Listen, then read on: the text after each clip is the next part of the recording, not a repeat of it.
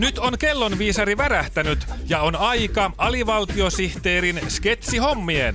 Päivän virallinen sketsihetki sytyttää kuulijan kuumaksi. Suomen virallinen ohjelma. Sketsinautinto molemmille korville.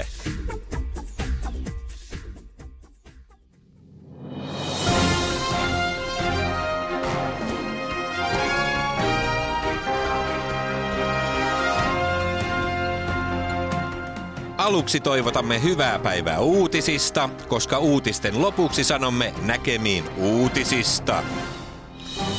Tänään aiheitamme ovat muun muassa: poliisiautojen irtoilevista katoista syntyi kohu. Poliisiautojen valmistajien kattojärjestö syyttää poliisia liian suurista kattonopeuksista.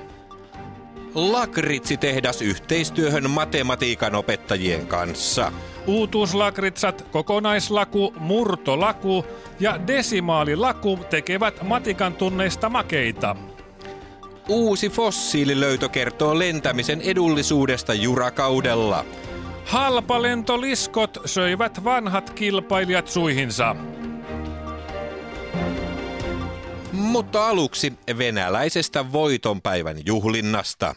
Euroopassa on herättänyt kohua venäläisen moottoripyöräjengin Yön susien suunnittelema voitonpäivän paraati Moskovasta Berliiniin. Liivitoimittajamme Einomies Porkkakoski on paneutunut ilmiöön liittymällä jengin ulkojäseneksi. Einomies eli jengi nimeltään Nukutuslääkäri on tällä hetkellä Berliinissä seuraamassa voitonpäivän paraatin valmisteluja. Täällä Einomies Porkkakoski ja 1200 kuutiota alla. Nimittäin juuri saamani tiedon mukaan Yön sudet ei olekaan pelkästään venäläinen kansallismielinen moottoripyöräkerho, vaan se on myös Venäjän valtiollinen yöyhtyön fanikerho. Mitä? Yöyhtyön fanikerho? En tiennytkään, että Venäjällä on noin suuri yöyhtyön fanikerho. Kyllä on.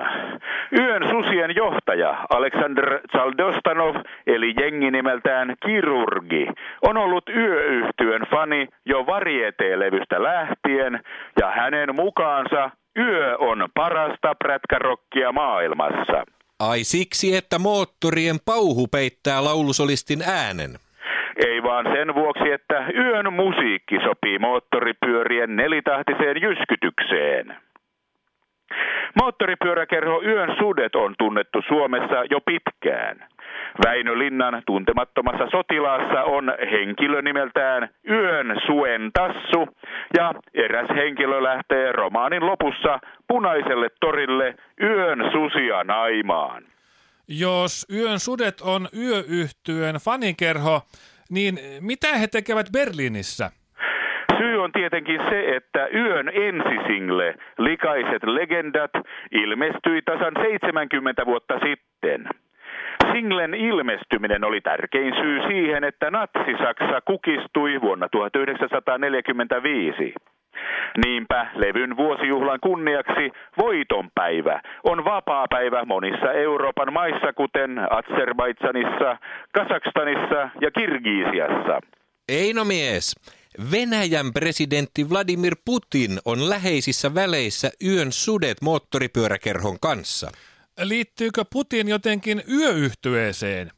Tosiaan, Putin on kerhon hyvä ystävä, mistä kertoo se, että hänen jenginimensä on Tanssii Yön susien kanssa. Yhteys yöyhtyeeseen on vanhaa perua. 80-luvulla Putin kirjoitti Pravdaan levyarvostelun, jossa hän kehui, että yhtye on muuten hyvä, mutta liian länsimielinen. Tämän arvostelun luettuaan yöyhtye muutti Porista lähemmäksi itärajaa, Tampereelle, täältä tähän.